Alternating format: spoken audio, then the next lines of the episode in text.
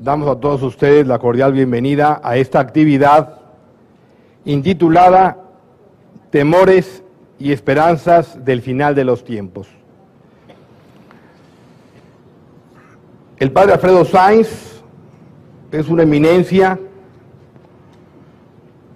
no solo en su país de origen, Argentina, sino en todo lo que es Latinoamérica y Europa.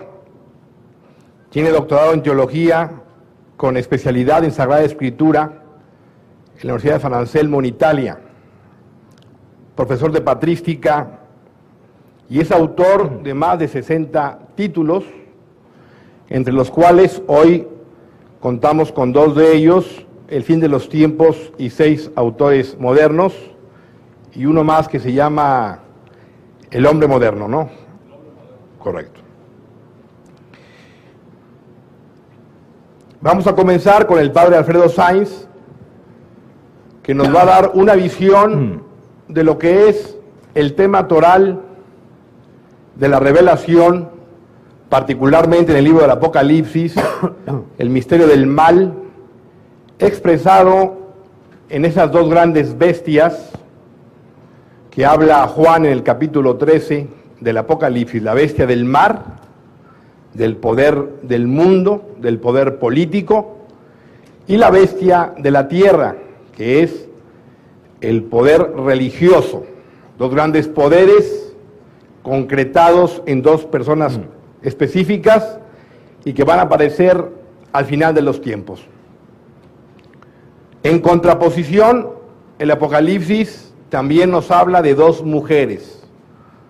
Una mujer vestida del sol, que tiene el luna bajo sus pies, coronada de estrellas, de dos estrellas, y una mujer que es una ramera, una prostituta, que fornica con los reyes de la tierra. Estas dos mujeres apocalípticas tienen en el contexto histórico actual una gran trascendencia que perfila precisamente la iglesia fiel de la infiel que se va a manifestar en este final de los tiempos. Este tema lo va a abordar el padre Alfredo Sainz. Ojalá pues este simposio para los presentes cumpla con las expectativas y podamos salir esta tarde, noche, con una comprensión un poco más clara de los tiempos que estamos viviendo y de la posición y actitud que cada uno debe adoptar como fiel creyente y como católico en este momento decisivo de la historia. Con ustedes, el padre Alfredo Sainz, para quien pido un aplauso fuerte.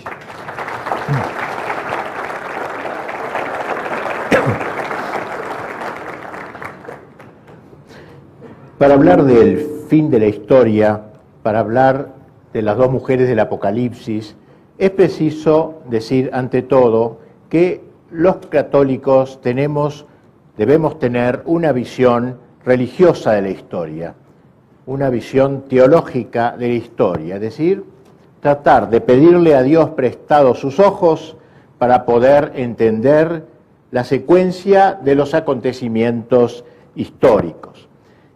A lo largo de los siglos ha habido dos grandes concepciones de la historia.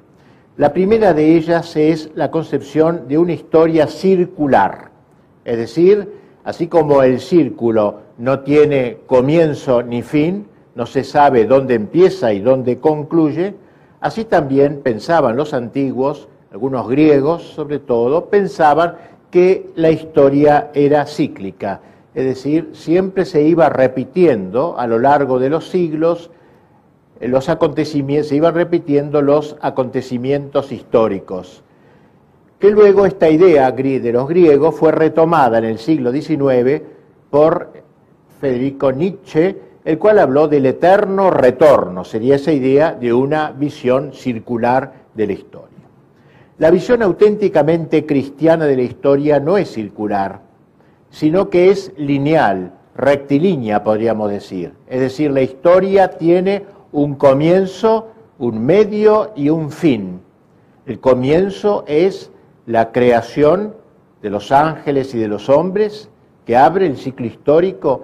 El medio es la encarnación del verbo, no un medio cronológico estrictamente, pero sí un medio, digamos, en el sentido de que todo lo anterior tendía a esa plenitud de los tiempos, la venida del verbo encarnado, y un fin que es la vuelta gloriosa de Cristo al término de la historia, vendrá de nuevo con gloria, como rezamos en el credo, pero desgraciadamente lo decimos con los labios, pero esta dogma de la fe que es la vuelta de Cristo en gloria y majestad, no integra eh, por lo general la espiritualidad del cristiano de hoy.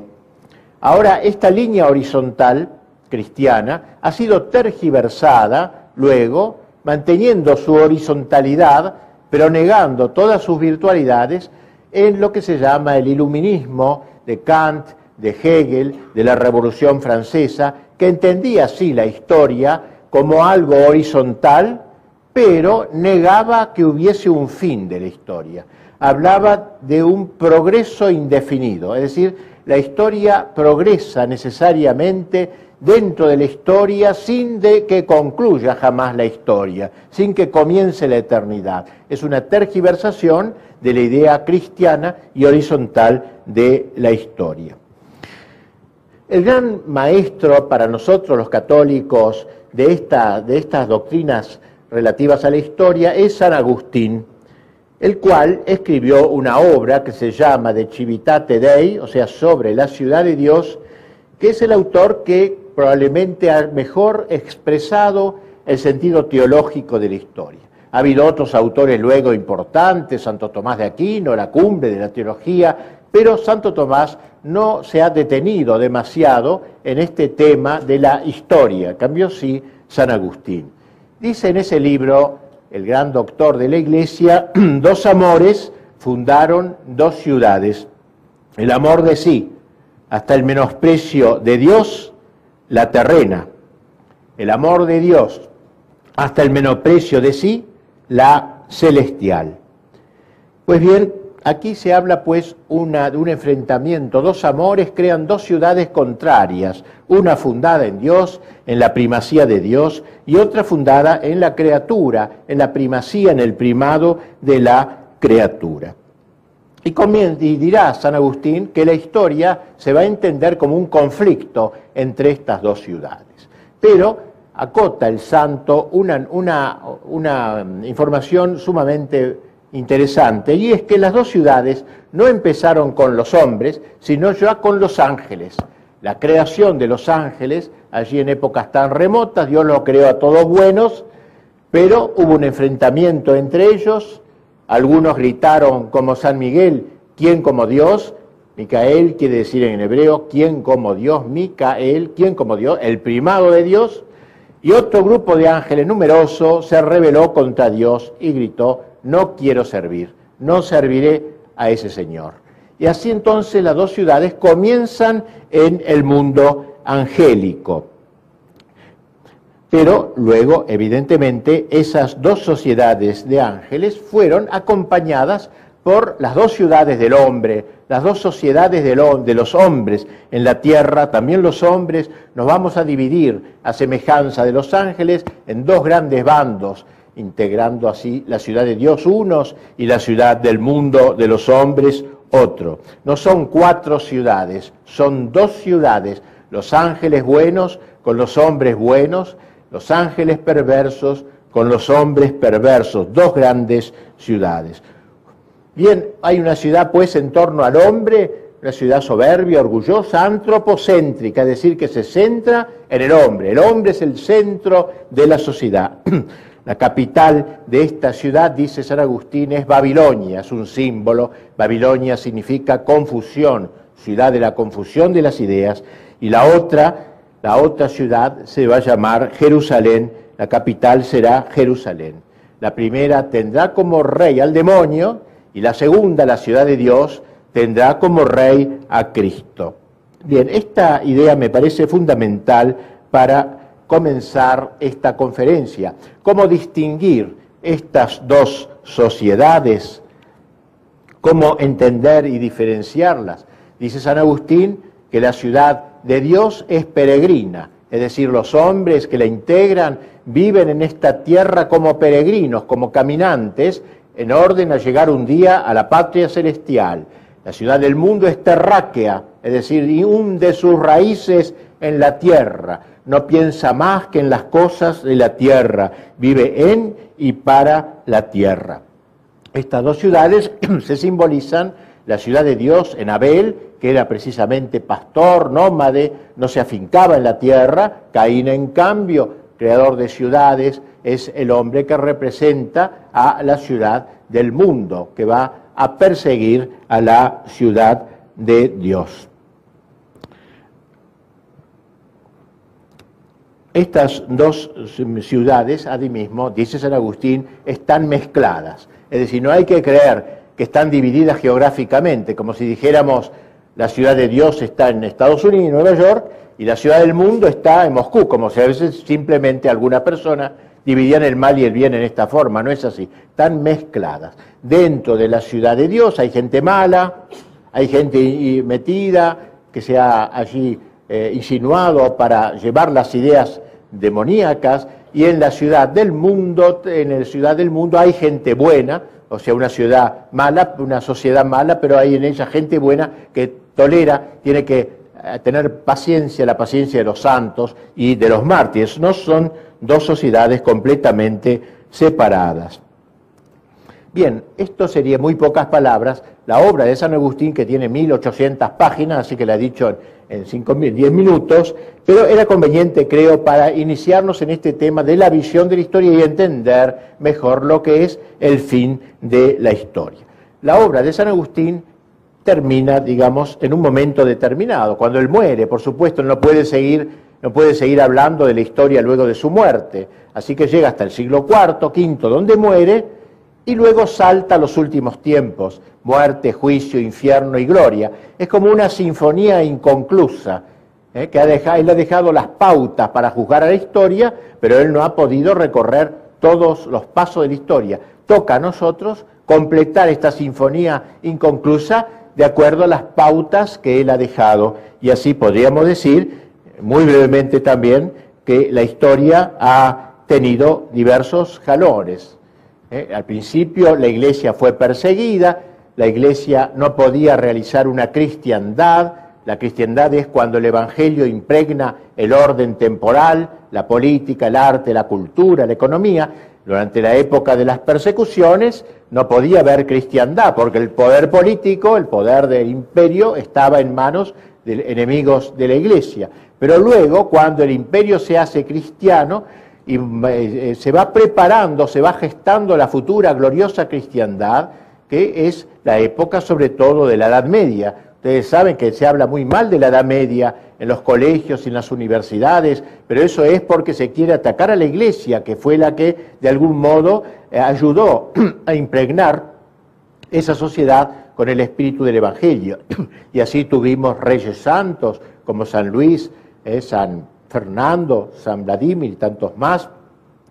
Tuvimos una cultura evangelizada por el, por el cristianismo. Tuvimos ahí nacieron las grandes universidades en la Edad Media. Tuvimos a Santo Tomás, San Buenaventura y tantos pensadores. También se evangelizó el orden del trabajo con las corporaciones medievales. Se evangelizó el, también el, ámbito de la, de la guerra. ¿eh? Llegaban los bárbaros con sus con sus costumbres sanguinarias y la Iglesia trató de explicar que la violencia se puede usar, pero solo cuando se pone al servicio de la verdad desarmada, la Fuerza Armada al servicio de la verdad desarmada y así comienzan a nacer los ejércitos impregnados por el espíritu evangélico, el espíritu cristiano. Es decir, todo el orden temporal quedó durante tres siglos fijado a la luz del Evangelio. No quiere decir esto que todos en la Edad Media fuesen buenos, ni mucho menos. Había muchos sinvergüenza, corruptos y ladrones. Pero la línea general, el pensamiento que regía esta época fue parte de la ciudad de Dios. Fue una, eh, una encarnación de la ciudad de Dios de que hablaba San Agustín, ahora en esta época. Al acabar la Edad Media, comienza un proceso de disgregación, un proceso de destrucción del bloque de la cristiandad y ese, ese proceso destructivo tiene tres grandes etapas, podríamos decir. Así han hablado los papas, Pío XII sobre todo, tres grandes etapas, tres grandes jalones de la destrucción de la cristiandad. El primero fue la reforma protestante, que al introducir la idea del libre examen hizo que la gente se independizase de la Santa Sede, se independizase de Roma y así Europa quedó dividida en dos partes enormes, eh, se rompió el bloque de la cristiandad. Lutero creía en Dios, por supuesto creía en Dios. Lutero creía en Cristo también, firmemente, tenía fe en Jesucristo, pero Lutero negó su acatamiento a la iglesia, eso fue lo que negó, eso fue el primer paso de la revolución anticristiana. El segundo paso lo podemos ver concretado por la revolución francesa. La Revolución Francesa, al declarar la, supremacía de la razón sobre la revelación, del orden natural sobre el sobrenatural, hizo que el hombre viviera en esta tierra como si esta tierra eh, tuviese su sentido en sí misma, eh, sin una visión trascendente. Y por eso hablaba de un ser supremo, vago, vaporoso, es decir, negó también como Lutero a la Iglesia católica como la verdadera, eh, aceptó a Cristo todavía, aceptó a Cristo, pero como un gran hombre, no como Dios, como verbo encarnado, y aceptó a Dios como un Dios vago, vaporoso, el deísmo que se llamó, como el supremo arquitecto, alguien que está lejos de nosotros y que no interfiere en nuestros asuntos intrahistóricos. Quedaba por dar el último paso, el paso supremo, la negación ahora de Dios mismo. Y ese paso lo va a dar la revolución soviética en donde en realidad la época fue una, una sociedad que se quiso fundar sobre la negación de Dios, el ataque a Dios. Había sociedades anticristianas cuya misión era expulsar a Dios de la faz de la tierra. Eh, y este último paso niega a Dios. Así que hay tres pasos bien claros. El primero niega a la iglesia, el segundo niega a, Cristo como Dios y el tercero niega a Dios mismo. Son tres pasos ¿eh? fundamentales para entender lo que está pasando hoy. Esto lo ha dicho, lo ha repetido Pío XII, eh, que hubo estos tres momentos en la historia. Y ahora ha caído el comunismo, ustedes dirán, bueno, se acabó toda esta crisis anticristiana, esta revolución anticristiana, pero no es así, sino que el nuevo orden mundial, la globalización moderna, se está instaurando sobre la base de todas estas negaciones anteriores. Es como la cosecha digamos, histórica de toda esta negación de la Revolución Francesa, de la Soviética y de la Reforma Protestante, encuentran ahora su momento final y que es un momento que nos huele a que estamos cerca, no sabemos si muy cerca o, o no tan cerca, pero estamos cerca de fin de los tiempos, cuando la victoria casi del poder del mal de la ciudad del mundo sea total. De esto hablaremos aunque diremos que la última palabra la tendrá Cristo, la victoria final es nuestra, es de Cristo nuestro Señor. Vamos ahora ya, vista esta introducción al Apocalipsis mismo. En el Apocalipsis leemos en el número, el capítulo 13, 1 8, vi surgir del mar una bestia y el dragón le dio su poder y su trono y gran poderío. La tierra entera siguió maravillada a la bestia y se postraron ante la bestia diciendo, ¿quién como la bestia y quién puede luchar contra ella? Se le dio poder de actuar durante 42 meses y ella abrió su boca para blasfemar contra Dios. Se le concedió hacer la guerra a los santos y vencerlos. Se le concedió poderío sobre toda raza, pueblo, lengua y nación y la adorarán todos los habitantes de la tierra cuyo nombre no está inscrito desde la creación del mundo en el libro de la vida del Cordero degollado. Y aquí un texto difícil, los textos del Apocalipsis son simbólicos y deben por tanto ser explicados. El dragón, según San Juan, que es el que ha escrito el Apocalipsis, el dragón representa a Satanás, aquel rey de la ciudad del mundo de que nos hablaba San Agustín. El dragón es pues Satanás, pero el dragón le da todo su poder a un segundo personaje, que es lo que llama la bestia la bestia. Y esta bestia es, la primera bestia, porque va a haber una segunda, esta bestia es el anticristo.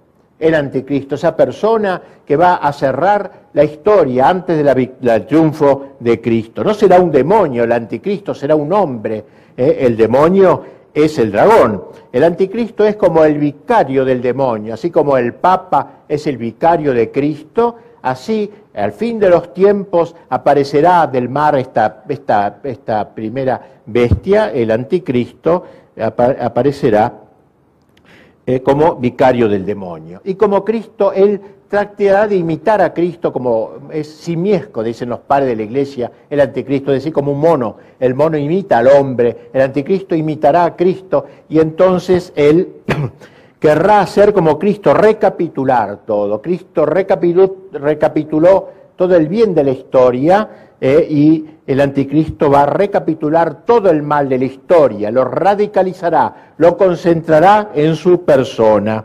Se lo llama bestia porque el pecado es algo que degrada al hombre, el pecado es bestial, animaliza, aunque nosotros no nos demos cuenta, el pecado es el hombre que se corroe, se destruye, se autodestruye. Por eso esta, este, el anticristo, este personaje del fin de la historia, es llamado, caracterizado como una bestia, la primera bestia figura, decíamos, que pertenece al ámbito de la política, es decir, será una autoridad política, será como un emperador de la tierra. Santo Tomás habla de una potencia secularis, un poder secular. Eso será el anticristo.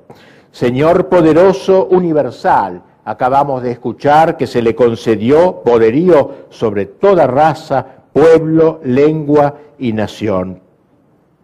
El mundo se, se eh, se entusiasmará, lo recibirá con los brazos abiertos. Ven, Señor anti-Jesús, ven, Señor anticristo, lo recibirá con gloria, porque Él va a aparecer como un benefactor. No va a aparecer como un monstruo sanguinario, terrible, va a aparecer como un hombre que viene a traer la paz al mundo, la paz del mundo, no la que Cristo vino a traer. Es un hombre que solucionará los problemas sociales, políticos, todos se irán detrás de él todos irán, pero en la inmanencia, es decir, creando una sociedad que solo viva en la tierra, para la tierra, inmanere, quiere decir permanecer en, la actitud del hombre que vive en esta tierra como si fuese su patria definitiva. ¿Eh? Contrariamente a la idea cristiana de la trascendencia, después de esta tierra nos espera el cielo, después de este caminar por la tierra nos espera la gloria si somos fieles a Dios. Pues bien, el anticristo instaurará la inmanencia, el hombre para la tierra, el paraíso en la tierra, recuerdan, decía Marx, y esta será la gran idea del anticristo, el hombre que no piense más que en la tierra, en las cosas de la tierra, y que considere todo lo del cielo, de la gloria de Dios, como una alienación, como una utopía absurda, digamos así, algo que no existe en realidad. El anticristo pues impondrá en el mundo ese, ese gran poder. Y hoy que estamos en esta época de globalización, de nuevo orden mundial, nos parece que esta idea que San Juan en el siglo I gestó por inspiración de Dios naturalmente, pareciera poder tener cumplimiento eh, en esta unidad mundial. Falta que aparezca un personaje, un emperador mundial, para que haga suyo esta bandera de la ciudad del mundo contra la ciudad de Dios. Bien, junto a esta primera bestia aparece una segunda bestia en el Apocalipsis. Dice el texto, Apocalipsis 13, 11, 12, vi luego otra bestia que surgía de la tierra y tenía dos cuernos como de cordero, pero hablaba como una serpiente. Ejercerá todo el poder de la primera bestia en servicio de esta, haciendo que la tierra y sus habitantes adoren a la primera bestia. ¿Quién será? ¿Qué será esta segunda bestia? Esta segunda bestia, según los autores de la iglesia que han meditado sobre estos temas, sería la iglesia adulterada, es decir, la iglesia santa. La iglesia católica es santa esencialmente, nunca dejará de ser santa, católica, apostólica y una, pero sus miembros, no todos sabemos bien, son santos. Y habrá un tiempo en que dentro de la iglesia habrá una adulteración de la fe. Muchos católicos e incluso autoridades de la iglesia eh, corregirán el credo, querrán corregir el credo, digamos así. No que la iglesia perderá la fe, pero que se verá gravemente afectada en muchos de sus miembros, incluidos muchos dirigentes. Al dragón no le interesa tanto matar como corromper, envenenar, falsificar. Una iglesia que se pone al servicio del anticristo, del mundo, del espíritu del mundo, ¿eh? de la parte corrupta de la iglesia que la ayuda desde su religión adulterada. Ahí tenemos ya pues estos dos grandes personajes sin los cuales no podemos entender el tema específico de nuestra conferencia. La primera bestia, el anticristo, la segunda bestia, según parece, dentro de la iglesia el poder que lo va a ayudar al anticristo, el ministerio de propaganda, va a ser propaganda, aparece con, como un carnero, como una ovejita mansa, pero en el fondo es una serpiente, esta segunda bestia. Bien, junto a estos dos personajes que hemos tratado de caracterizar, aparecen dos extrañas mujeres que dan título expreso a mi conferencia. Una en Apocalipsis 13 y otra en Apocalipsis 17. La primera simboliza a la iglesia fiel, a la iglesia fiel hasta el martirio, hasta la muerte. Y la segunda representa a esta mujer de que acabamos de hablar, a esta segunda bestia que va a ser presentada como amante del mundo, como fornicaria, como ramera. Dice así un autor que ha estudiado estos temas, las dos mujeres son las dos ciudades de San Agustín llevadas al máximo de tensión contraria, pero siempre mezcladas entre ellas. Una de ellas es la iglesia fiel hasta el martirio, la otra es aquella segunda bestia de que acabamos de hablar. Las dos mujeres son gemelas, son hermanas, nacidas de una misma madre, la religión, pero una es fiel a la enseñanza de Cristo hasta la muerte y, y la otra parte corrompe la doctrina, adultera la doctrina. Representan la religión verdadera en sus dos polos extremos, la religión fiel al mensaje de Cristo y la religión corrompida. Hablemos primero de la primera mujer que aparece en Apocalipsis 12.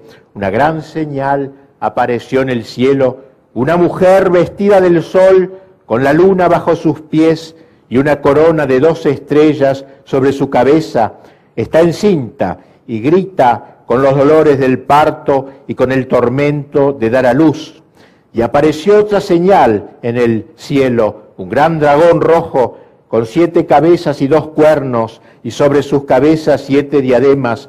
Su cola arrastra la tercera parte de las estrellas del cielo y las precipitó sobre la tierra. El dragón se detuvo delante de la mujer que iba a dar a luz, pero para devorar a su hijo en cuanto lo diera luz.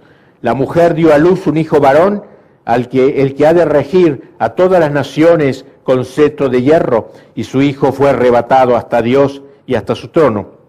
Y la mujer huyó al desierto, donde tiene un lugar preparado por Dios para ser allí alimentada 1260 días. Y aquí el texto, pues, Apocalipsis 13, 1, 6, porque texto difícil, poético, lírico, eh, que puede eh, prestarse a alegorías extrañas, ¿no? pero que en el fondo es bien católico eh, y, y exalta lo que más amamos.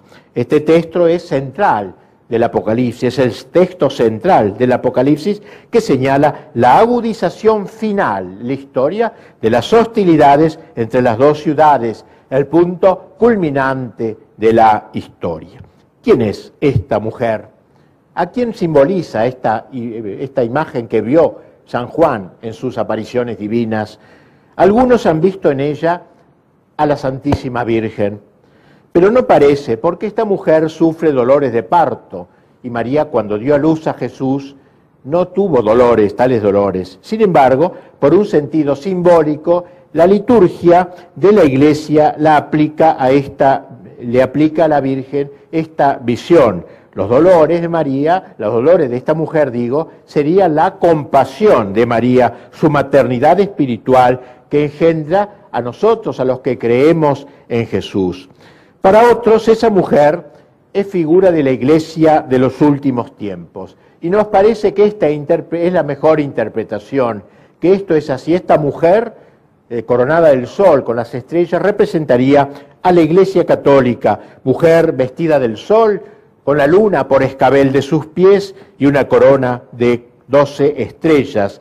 El vestido de sol es la fe verdadera y la luna bajo los pies es el mundo cambiante que la iglesia domina y la corona de doce estrellas, la plenitud de la doctrina y los predicadores de ella. La Virgen de Guadalupe tiene mucho de esta simbología de esta mujer del Apocalipsis 12. Para nosotros es pues esta imagen, la imagen de la iglesia fiel, sobre todo considerada en sus últimos tiempos, un símbolo del pequeño resto que al fin de la historia, contra viento y marea, resistirá los embates del dragón y la segunda bestia. El mismo Apocalipsis 12 prosigue refiriéndose a esa lucha, entonces se entabló una batalla en el cielo, Miguel y sus ángeles combatieron con el dragón, también el dragón y sus ángeles combatieron, pero no prevalecieron y no, hubo ya en el cielo lugar para ellos, y fue arrojado, el gran dragón, la serpiente antigua, el llamado diablo y Satanás, el seductor del mundo entero, fue arrojado a la tierra y sus ángeles fueron arrojados con él. Hay de la tierra y el mar, porque el diablo ha bajado donde vosotros, con gran furor, sabiendo que le queda poco tiempo. En la lucha final, el demonio va gastar sus últimas cartas, sabe que se juega caro cruz todo su destino. Este poco tiempo que queda es el tiempo final de la historia.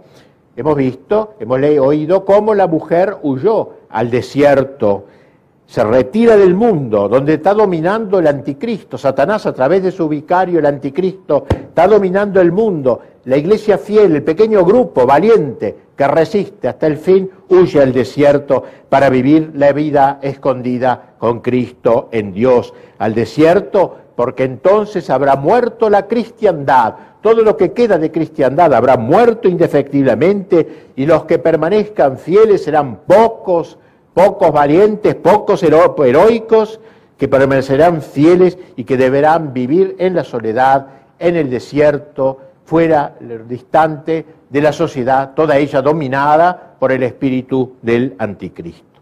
El dragón, es decir, Satanás, con su vicario, el anticristo, se lanza a la tierra. La lucha entre el dragón y el niño que engendró María se continúa en los cristianos, a los que también engendra María, quienes prosiguen su militancia contra Satanás y la ciudad del mundo.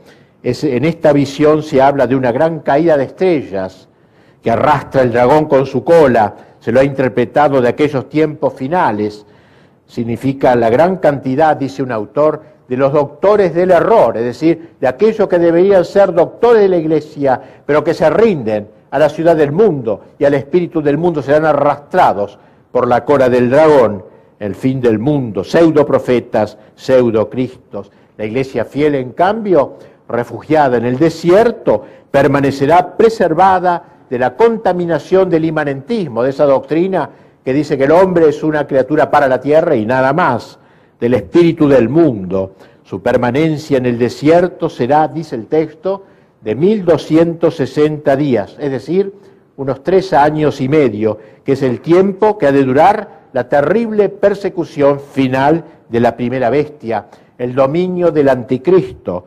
Como no puede vencer a la mujer, se lanza sobre sus seguidores fieles que sufrirán los terribles embates finales de la historia. Partió, dice el texto, para hacer la guerra al resto de sus hijos, los que guardan los mandamientos de Dios. Hemos dejado a la mujer del capítulo 12, pues la iglesia fiel, contra la cual continuará la lucha, estará en el desierto, mientras que en el mundo, en la sociedad, dominará el anticristo durante tres años y medio. Y ahora aparece en el Apocalipsis la segunda mujer, otra mujer, cuyo retrato vigorosamente tratado contrasta con el de la iglesia, con la mujer del Apocalipsis 12. Dice el texto, es la célebre ramera, que se sienta sobre grandes aguas, con ella fornicarán los reyes de la tierra, y los habitantes de la tierra se embriagaron con el vino de su prostitución. Y vi una mujer sentada sobre una bestia de color escarlata, cubierta de títulos blasfemos.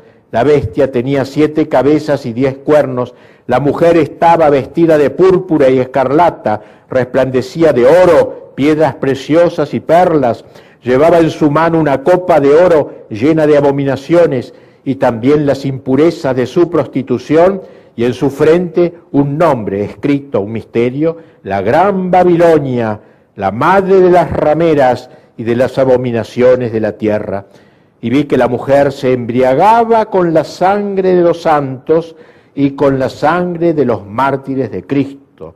Y me asombré grandemente al verla, comenta, impresionado por esta imagen, el gran San Juan, que vio esta segunda mujer del Apocalipsis. El dominio del anticristo será terrible en estos momentos terminales. Ya ha logrado hacer desaparecer lo que quedaba de cristiandad con la desaparición del catejón, de que hablará un próximo orador. Es decir, no quedará nada cristiano en la sociedad, en el trabajo, en la cultura, en las leyes y la política. Será una época post-cristiana, todo pisoteado por los enemigos de Cristo y la iglesia muy afectada, arrinconada, burlada, no quedará intacta la iglesia, la iglesia pues está en este momento terminal de la historia. Es ella, la iglesia, como el templo de Cristo. Y como en todo templo, sabemos que hay un atrio y un santuario, hay dos partes en el templo. Pues bien, el mal no solamente se instalará en el santuario de la iglesia, sino que penetrará en el interior mismo de la iglesia. Recuerden lo que no hace muchos años dijera Pablo VI, que el humo de Satanás ha entrado en la iglesia. Frase más fuerte no se podía decir, es decir, ha entrado en las entrañas de la iglesia, trayendo esta buscando, que encontrando en la iglesia los colaboradores de, las bestias primera y segunda. La corrupción sobrepasará el atrio, pues, el exterior de la iglesia y llegará al santuario, es decir, al interior. Será lo que llamaba, lo que llama la escritura la abominación de la desolación. Un hebraísmo, una palabra del lenguaje hebreo, como si dijéramos la peor inmundicia, la última basura. Los judíos desarrollan, eh, explican esta, usaban esta expresión para designar el sacrilegio máximo, cuando los ídolos están puestos en el templo mismo de Dios. La revolución anticristiana, fogoneada por el demonio, se ha propuesto en estos últimos siglos no solo liquidar la cristiandad, y ya lo ha hecho, sino también liquidar el cristianismo, es decir, en las personas individuales y fabricarse una nueva religión. El anticristo con la segunda bestia, con esa iglesia falsa, van a hacer, implantar una nueva religión, la religión de la inmanencia. Ustedes saben ya bien lo que acabo de explicar, qué es la inmanencia. La religión del espíritu del mundo, una nueva religión, una pseudo religión. Ya no se va a hablar más de los derechos de Dios, solo se hable de los derechos del hombre. Ya no se hable más de la soberanía de Dios, solo se hable de la soberanía del pueblo, es decir, la autoridad no viene de lo alto, viene de lo bajo, etcétera. O sea, es una nueva religión, verdaderamente, la religión de la inmanencia.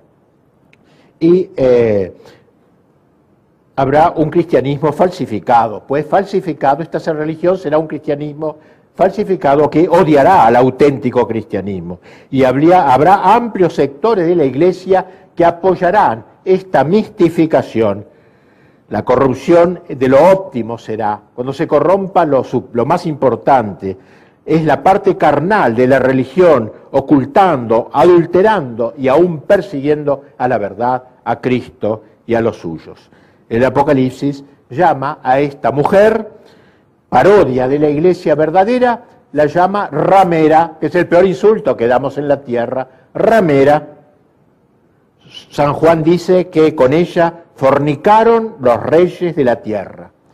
Ha querido esta iglesia falsa amalgamar el reino y el mundo, el espíritu del mundo.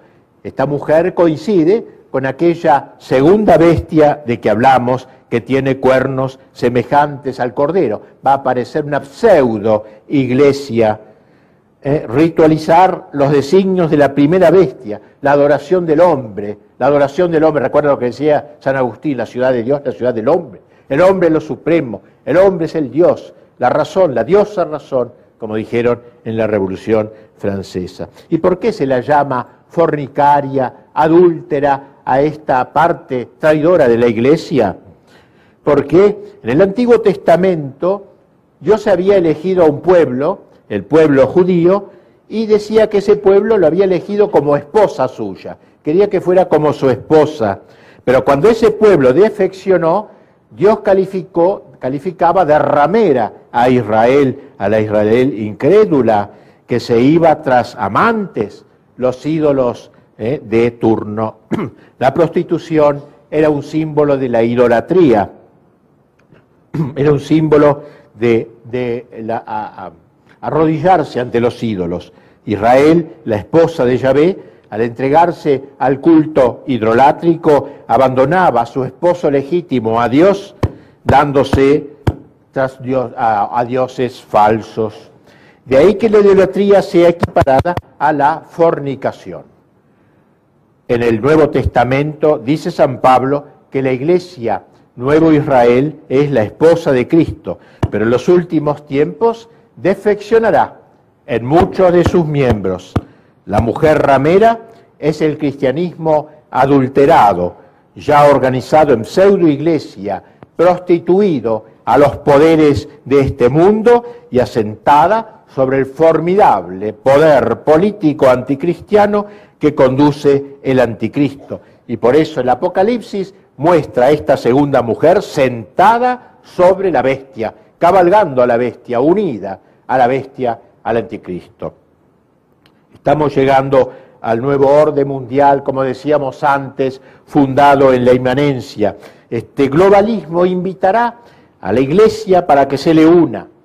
Uno de los pensadores que mejor ha desarrollado el contenido de este nuevo orden mundial, Francis Fukuyama, eh, habla del fin de la historia dentro de la historia, no es la concepción cristiana, el fin de la historia, pero no como umbral de la eternidad, sino como plenitud y término fijado de la historia. Fukuyama, pues, eh, presenta una sociedad que renuncia a la trascendencia, así lo expresa más o menos, la idea es esta, una sociedad inmanentista, totalmente afincada en la tierra. El último enemigo de esta sociedad, dice será la religión católica, porque la religión católica, la verdadera religión católica, seguirá afirmando la trascendencia.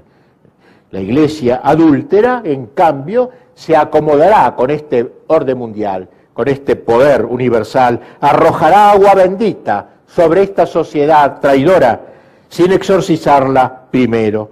Dice el texto que del Apocalipsis que aquella mujer eh, estaba vestida de púrpura y grana, adornada con todo género de joyas, y en su mano llevaba una copa de oro, una mujer lujosa. ¿Qué significa este lujo? ¿Qué significa esto? Estos adornos significan las grandes riquezas que le reportan su colaboracionismo con el anticristo, con el poder demoníaco. La mujer, instrumento de la bestia, es adornada por ella en realidad, la ramera y la bestia sobre la cual cabalga significan una sola cosa, un solo proyecto. La suntuosidad, el atuendo es el lujo que le da el mundo en recompensa de su defección. La gran ramera, adornada con todas las vanidades de la tierra, contrasta con aquella noble mujer del Apocalipsis 12, vestida de sol y coronada de estrellas, hackeada en el desierto, pero firme en la fe, en su fe permanente en Cristo. Señala el texto que aquella mujer ramera tenía escrito, dice, sobre su frente un nombre, un misterio, Babilonia, la grande, la madre de los fornicarios y de las abominaciones de la tierra. Recuerda que San Agustín ponía de capital de la ciudad del mundo a Babilonia. Y aquí habla pues que esta mujer tenía en su frente marcado ese signo. Parece que era costumbre de las prostitutas romanas llevar su nombre escrito en la frente. Conforme a tal uso, esta madre de rameras lleva el suyo, el nombre de Babilonia la Grande, la capital de la ciudad del mundo y del espíritu del mundo. Por esta relación con el orden político postcristiano es que el texto sagrado relaciona la gran ramera con la economía global, con la economía. ¿Quién iba a imaginar esto? Dice los mercaderes de la tierra. Dice, va a estar relacionada con los mercaderes de la tierra que propicia el nuevo orden mundial, el orden mundial, el apoyo del poder financiero a los traidores de la iglesia y al, al anticristo. Se manifestará en el oro y las joyas que cubren a la perdida. Por eso en Apocalipsis 18 se preanuncia la destrucción de Babilonia. Ay, ay, la gran ciudad, Babilonia, ciudad poderosa, que en una hora ha llegado tu juicio. Los mercaderes de estas cosas, los que a costa de ellas se habían enriquecido, se quedarán a distancia horrorizados ante su suplicio, llorando y lamentándose. Ay, ay, la gran ciudad, vestida de lino, púrpura y escarlata, resplandeciente de oro, piedras preciosas y perlas, que en una hora ha sido arruinada tanta riqueza. Bien, dos mujeres, pues, la esposa y la fornicaria, la iglesia fiel hasta el martirio, el pequeño grupo que resiste hasta el fin, y la iglesia que adultera la doctrina y adopta el espíritu del mundo. Dios apostrofa de adúltera a la iglesia que le es infiel y a la fiel la requiebra como a una novia, como una esposa engalanada para él. Así pues, vayamos concluyendo el significado concreto y ya escatológico de las dos mujeres es este. Según parece, la mujer celestial y afligida es la iglesia, la iglesia sobre todo de los últimos tiempos. La mujer blasfema y ramera es la religión adulterada, ya formulada en pseudo iglesia de los últimos tiempos, prostituida a los poderes de este mundo y asentada sobre la formidable potencia política y tiránico imperio del anticristo. Las dos mujeres representan, pues, la religión verdadera en sus dos polos extremos, la religión corrompida y la religión fiel, la fornicaria sobre la bestia y la parturienta vestida del sol, de la fe, pisando la luna del mundo mudable y, coronada de las, 24, las 12 estrellas. No estamos viviendo en épocas muy semejantes a las que acá se describe. No conviven en la iglesia dos concepciones de la vida y de la fe, una que quiere ser fiel a la iglesia de siempre y otra que busca por todos los medios desposarse con el mundo moderno, caer bien ante el mundo moderno, no ponerse más en la presencia de Dios, sino en la presencia de la opinión pública, que hace de su trascendencia inmanencia, que destruye la doctrina, la liturgia, la pastoral, y por eso hay que ser cautos y saber discernir en nuestros tiempos quién es el católico verdadero y el que no lo es. No todo lo que se dice católico lo es. Hay que tener instinto sobrenatural para discernir. El problema es que las dos mujeres son gemelas, son hermanas, nacidas de una misma madre. La religión, la religiosidad, el instinto religioso. Incluso la bestia de la tierra, el anticristo, que sustenta a la iglesia adúltera, se parece al Cordero, decía más prodigios y portentos, promete la felicidad en la tierra y habla palabras hermosas, llenas de halagos, promete el reino en este mundo por las solas fuerzas del hombre, como el dragón lo prometía a Cristo en el momento de las tentaciones. Peligro pues de confundir las dos mujeres y de creer que seguimos siendo católicos cuando estamos detrás de la mujer adúltera. Es muy probable, no es cierto con certeza absoluta, pero es muy probable que no estamos en tiempos terminales o acercándonos al menos a tiempos terminales. La tribulación final será terrible.